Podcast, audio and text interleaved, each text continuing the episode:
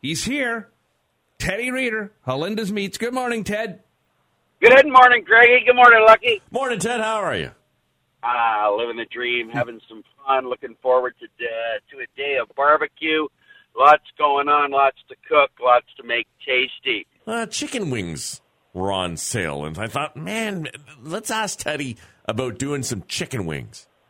Ah, the mighty chicken wing. You gotta love the chicken wing. Love them. Um, for me, the the there, there's two styles of wings. Well, there's multiple styles, but the the first is there's little wings or there's big wings, and you have to determine uh, whether you're a little wing lover or a big wing lover. Mm. I like big, juicy wings.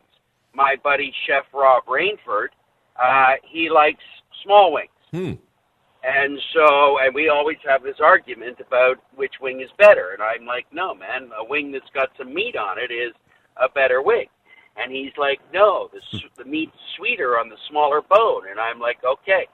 So he has a point, and I have a point, and we'll always disagree, but we love our wings. Beautiful. And, and that's the thing, too. You notice at some restaurants, the wings are really big and fat and juicy and plump. I never see them in the store necessarily like that. Is there a trick to pumping up your and plumping up your wings? Well, putting them into a brine will will help keep them nice and moist. Okay. And so your brine is a salt water sugar mixture.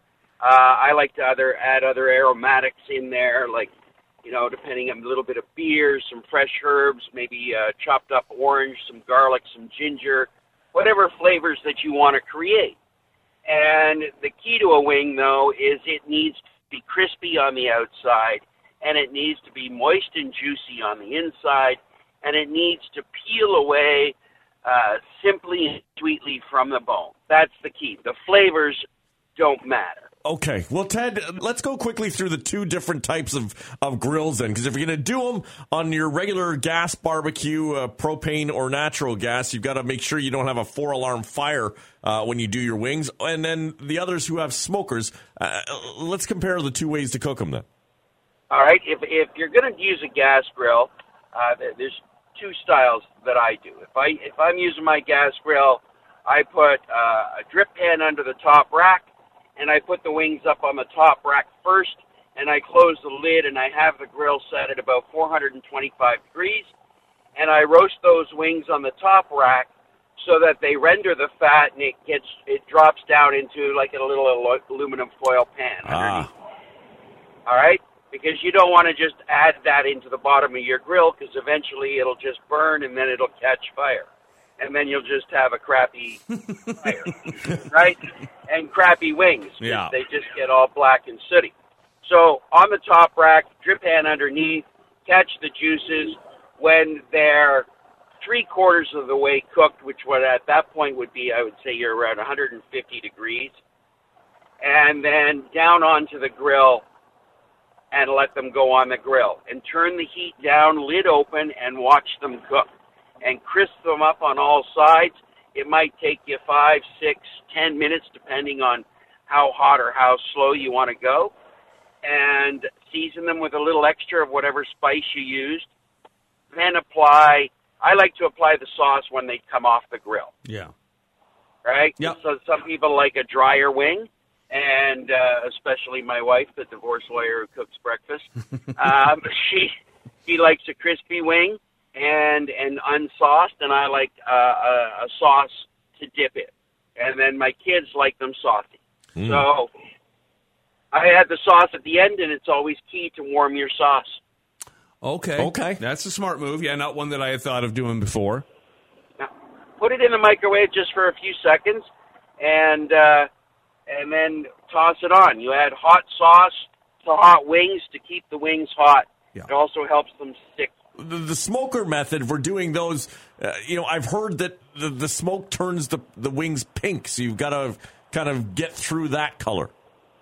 Right. So, a smoked piece of chicken of any kind of chicken, uh, it's going to be a little bit pink down uh, on the outside, but also down into the bone on a wing. And so you want to make sure that the internal temperature is always, and I think the best internal for a wing is about 185 to 195 degrees. All right, because it'll just slide right off the bone. Right. especially on those flats. You know, if you can suck, the art of a wing is if you can suck the meat off of a flat and have the two bones there all clean. Then you're a magician. yeah, and very popular. I understand.